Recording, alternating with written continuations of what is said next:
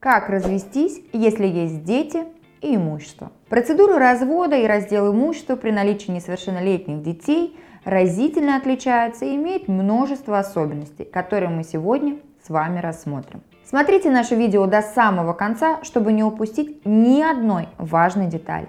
И, конечно же, ставьте лайки и делитесь этим видео со своими друзьями и знакомыми. Не забывайте писать свои вопросы в комментариях к видео. В конце сегодняшнего видеоролика вас ждет наша традиционная рубрика «Ответы на вопросы подписчиков». А еще теперь на нашем канале каждую пятницу в 18 часов вас будет ждать прямой эфир с обзором новостей недели, на котором вы также сможете задать свои вопросы и получить юридическую консультацию прямо на трансляции. Ставьте напоминания. Итак, начнем.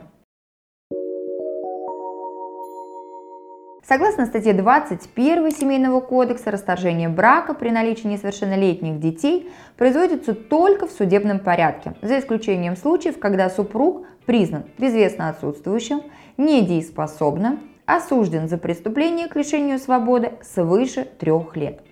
В вышеперечисленных случаях развод будет проходить в органах ЗАГС. Еще одним исключением является то, что муж не вправе без согласия жены возбуждать дело о расторжении брака во время ее беременности и в течение года после рождения ребенка, в том числе если ребенок родился мертвым или умер до достижения им возраста одного года. Если оба супруга согласны на развод, то суд расторгает брак без установления мотива, можно сказать в упрощенном порядке. Им лишь необходимо предоставить нотариально заверенное соглашение о месте жительства ребенка и порядке общения с ним, соглашение об уплате алиментов, соглашение о разделе имущества, в которых содержится следующее положение, с кем из родителей будет проживать ребенок, какие выплаты и в каком размере положены ребенку или нетрудоспособному нуждающемуся супругу, как будет поделено имущество между супругами. Если договоренности достичь не удалось или соглашение нарушает права ребенка или одного из супругов, то согласно статье 24 Семейного кодекса вопрос решается в судебном порядке. И суд сам определяет, с кем из родителей будут проживать несовершеннолетние дети после развода, с кого из родителей и в каких размерах взыскиваются алименты на их детей, порядок общения детей с проживающим отдельно супругом. Также суд обязывает по требованию супругов, одного из них, произвести раздел имущества – находящихся в их совместной собственности, по требованию супруга, имеющего право на получение содержания другого супруга, определить размер этого содержания. В случае, если раздел имущества затрагивает интересы третьих лиц, суд вправе выделить требования о разделе имущества в отдельное производство. Дела данной категории подсудны мировому суду в случае, если нет спора о детях и цена иска не превышает 50 тысяч рублей. В остальных случаях дело рассматривается районным судом. Как правило, требования о разделе общего имущества супругов и определение места проживания ребенка выделяют в два отдельных производства. Исковое заявление следует подавать по месту жительства второго супруга. Местом жительства считается место постоянной или временной регистрации. Однако иск можно предъявить по своему месту жительства, если при вас находится несовершеннолетний ребенок или по состоянию здоровья выезд к месту жительства второго супруга затруднителен, а также если одновременно с требованием о расторжении брака подается требование о взыскании алиментов. При разделе общего имущества супругов и определении долей в этом имуществе доли супругов признаются равными если иное не предусмотрено договором между супругами. Вместе с тем, суд вправе отступить от начала равенства долей супругов в их общем имуществе, исходя из интересов несовершеннолетних детей или исходя из заслуживающего внимания интереса одного из супругов, в частности, в случаях, если другой супруг не получал доходов по неуважительным причинам или расходовал общее имущество супругов в ущерб интересам семьи. В то же время закон не содержит какого-то определенного перечня заслуживающих внимания интересов несовершеннолетних детей, с учетом которых суд вправе отступить от начала равенства долей супругов в общем имуществе. Все причины устанавливаются в каждом конкретном случае с учетом представленных сторонами доказательств. Решая вопрос об определении порядка общения и места жительства ребенка, суд зачастую к участию в деле привлекает органы опеки и попечительства.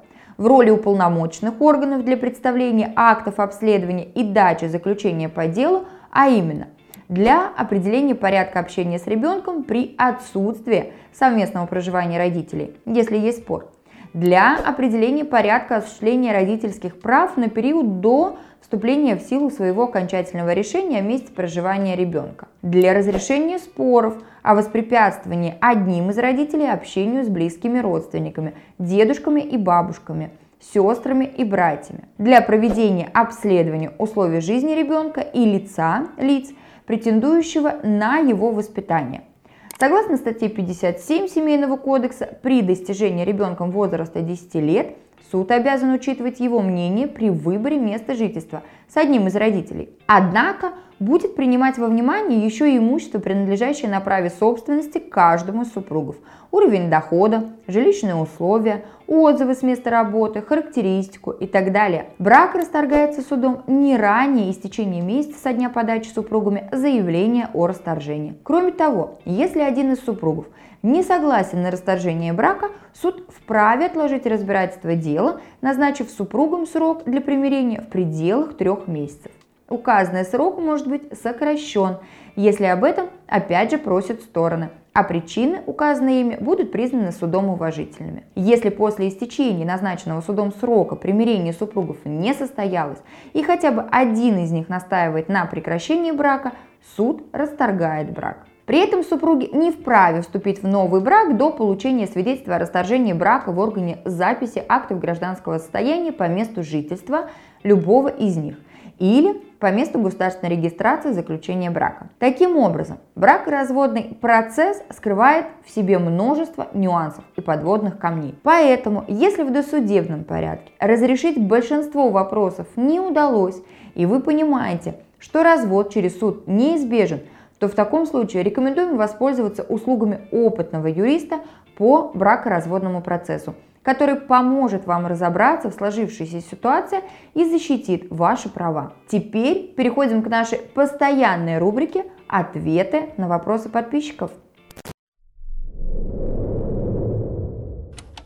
Напишите, как работать, чтобы не платить алименты или скрывать источники доходов. Уважаемый Август, э, к сожалению, данными лайфхаками мы с вами поделиться не можем. Могу только констатировать тот факт, что алименты удерживаются с официального заработка, если взыскателем не будет доказан э, ваш дополнительный доход. Сделать это на самом деле э, можно просчитать все ваши доходы, все ваши расходы, отследить по вашим операциям по банковской карте, да, ваше имущество, которое оформлено на вас, это все играет а, важную роль, поэтому все-таки как скрыться, я вам точно не подскажу. Мы работаем а, больше в правовом поле и говорим о том, как должно быть в соответствии с действующим законодательством. Подскажите, если мы с женой не живем вместе, она живет в доме у мамы, а туда меня больше не пускают, и теперь жена пользуется всем, что мы приобрели в браке, а мне не дает пользоваться. Построен дом мной на ее участке, куплена машина БУ,